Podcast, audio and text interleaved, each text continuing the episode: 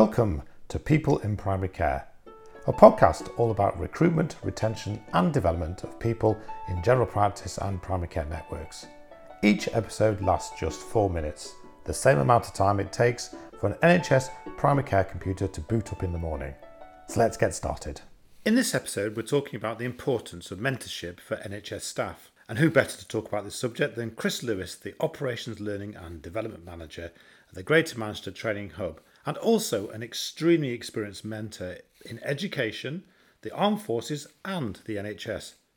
So, Chris, how does mentorship help NHS staff? I think mentorship support is really, really important, especially under the, the current climate where we've got more pressure on our teams, there's more output expected. And I think to have someone who's knowledgeable, who's experienced in what you may be going through, has gone through it in the past, to tap into, you know, to have that resource to just, I think it's really, really important. You know, in my previous role in, in the RAF, having a, a more experienced person just to, to guide you through, I think takes away a lot of stress. It, it's great to have other ideas, someone to have a, a bit of empathy and a bit of understanding of how you might be feeling. And I can't think of effective organisations that don't operate or are effective without mentorship. It's fascinating you say that organisations become more effective when they have mentorship. So, how do people become a mentor under your scheme? So, as part of my work for the, the Greater Manchester Training Hub, we support GPs, practice nurses, and dentists across Greater Manchester. You know, they'd access it via our website, and they can attend a two-day coaching and mentoring skills program uh, and that will be delivered by me. It's ILM Assured, so the Institute of Leadership and Management, and that offers a variety of strategies, some self-awareness training, some understanding of you know, how people tick, how the, the psychology of other people, how to communicate more effectively, and then a set structure to be able to then run a coaching session. Main aim of that is to take the pressure away from the mentors by using this strategy, sometimes they'll come to you you know they're less experienced you, they'll, they'll tap into your experience, but there will be times when you know it's going to take a bit more time and you're not to do the work for the mentee.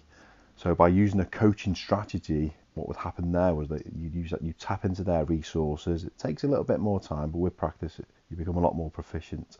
Our GP mentors, our nursing mentors, or our dentist mentors would, would tap into that if they needed it, and that gets the mentee on side. It gets them empowered uh, identify solutions within the reality, which is really, really useful to take them forward, keep them motivated, and keep them empowered. That sounds amazing, Chris. How can people find out more?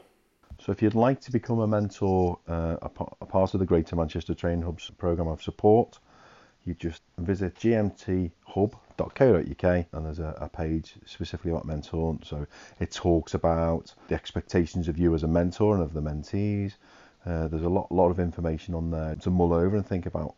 If you'd like to pay it forward and, and be involved, there's a clear link. You enter an expression of interest, and that will go through to our team, and then we'll contact you. Gosh, it sounds like it couldn't be more easy. So, how about if you are working in the NHS and you'd like a mentor to help you?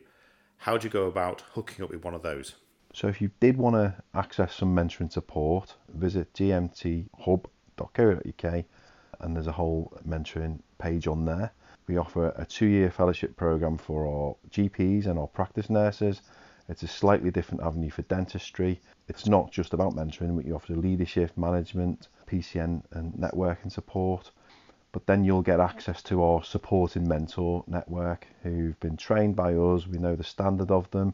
They're extremely experienced. They're all across Greater Manchester and then our team work really, really hard to allocate mentors so they'll be outside of your stream. We'll connect them if there's commonalities in, in interests and things like that. And 99 times out of 100, uh, the connection works, and on the odd occasion it doesn't. It tends to be just logistics where you cannot uh, meet up because of your, your scheduling. Um, we'll, we'll put you together. So gmthub.co.uk, access the website, and get involved, be mentored. Yeah, mentoring in NHS, it's essential. Four minutes a day in primary care, recruitment, retention, and development of primary care staff. We are people in primary care.